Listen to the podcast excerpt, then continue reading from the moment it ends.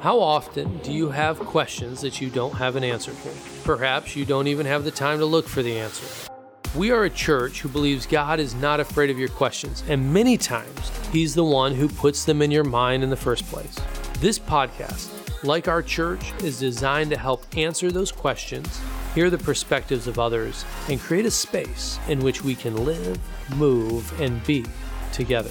We look forward to sharing our perspectives and trying to answer some bothering questions. This is our series through the book of Ephesians, and today's question is What are you praying for, and where do you get your power? Welcome to our podcast here at Społeczność Chrześcijańska Wilanów. Thank you for joining us and being a part of the conversation that we have as a church. Uh, our conversation is always around God's Word, and what we want to do is pull out the principles from His Word and say, how do we live these out together as a community? We believe that God has given us His Word to help guide our lives, to help us understand and to know Him better.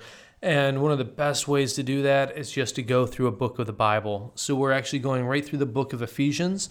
Now, we won't stay only in Ephesians, but I do want uh, to have our primary focus right on this book. This is the second part of this series, so we're actually going to finish off chapter 1. And what I'm going to do is I'm going to just start reading the passage right here, chapter 1 of Ephesians, verse 15, all the way to the end of the chapter. For this reason, ever since I heard about your faith in the Lord Jesus and your love for all the saints, I have not stopped giving thanks for you, remembering you in my prayers. I keep asking that the God of our Lord Jesus Christ, the glorious Father, may give you the spirit of wisdom and revelation, so that you may know him better. I pray also that the eyes of your heart may be enlightened, in order that you may know the hope to which he has called you, the riches of his glorious inheritance in the saints and his incomparably great power for us who believe.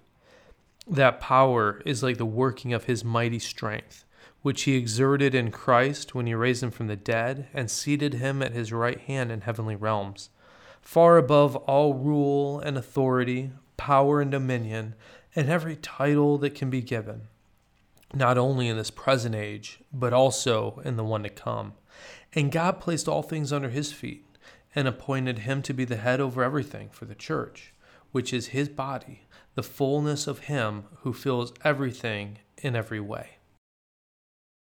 This passage connects back to this first part of Ephesians chapter 1. Paul was talking last week about these spiritual blessings and what are the blessings that we have in Christ. Blessings of being connected with Him through salvation, by being joined to Him as an adopted uh, child of God. And I look at this passage here and I see some similarity. One of Paul's biggest focuses, and it needs to be our focus as well, is that Christ is to be the authority and the Lord of our lives. That means that he has authority over absolutely everything that we do. What he says, we live out and we do one of the challenges that we have in Christianity is that many people say, I like Christ, I think he's a great teacher, but that doesn't necessarily mean I need to live out what he says. When we come to Christ as a follower of Jesus, we say we are submitting to his authority and his rule in our lives. There's something very special about it that resonates with me a few years ago, I was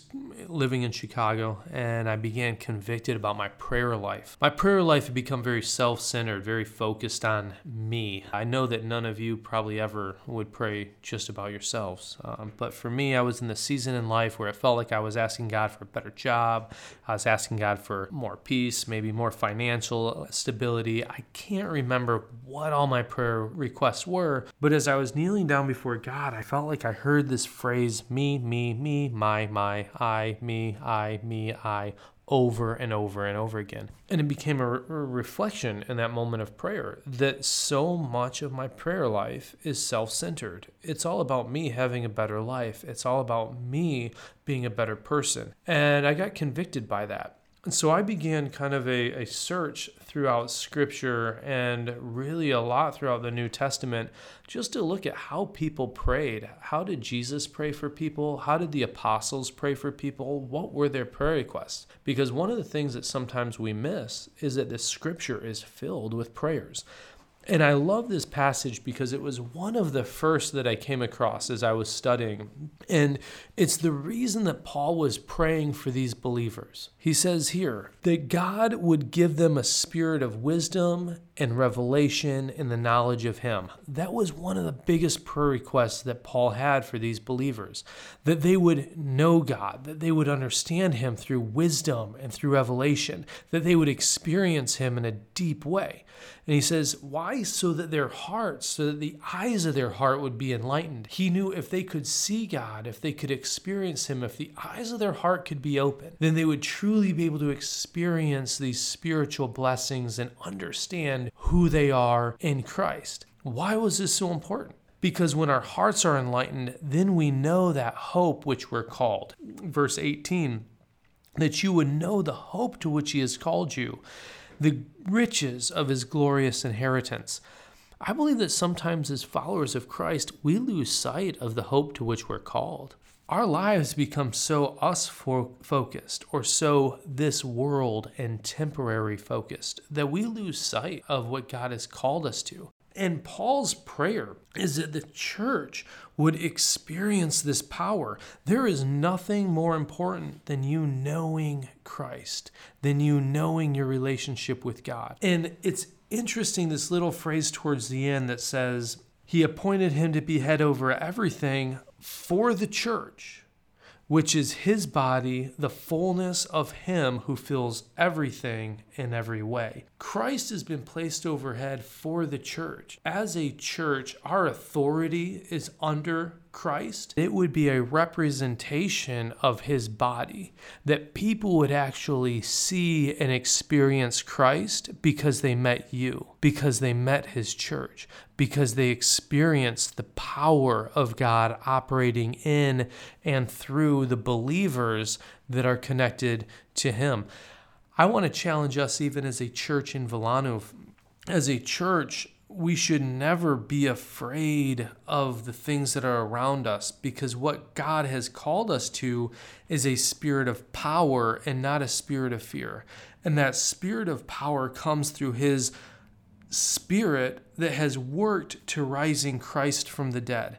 When I think about Wilanów and I think about the friends and the people that I know and experience, the people that I have a heart for who need to experience the power of Christ over addictions, the power of Christ for salvation. Uh, when I think about our community that needs to be underneath the authority of Christ in their marriages, over the authority of Christ in the school systems, and I think about this community, and sometimes it makes you think, I don't know if we could actually do that. But what I'm reminded of is the power of Christ that actually fills the church and that fills the community. And when people experience us, my prayer and my hope is that they are experiencing the body of Jesus Christ, that they can say, I saw Jesus because I saw the church.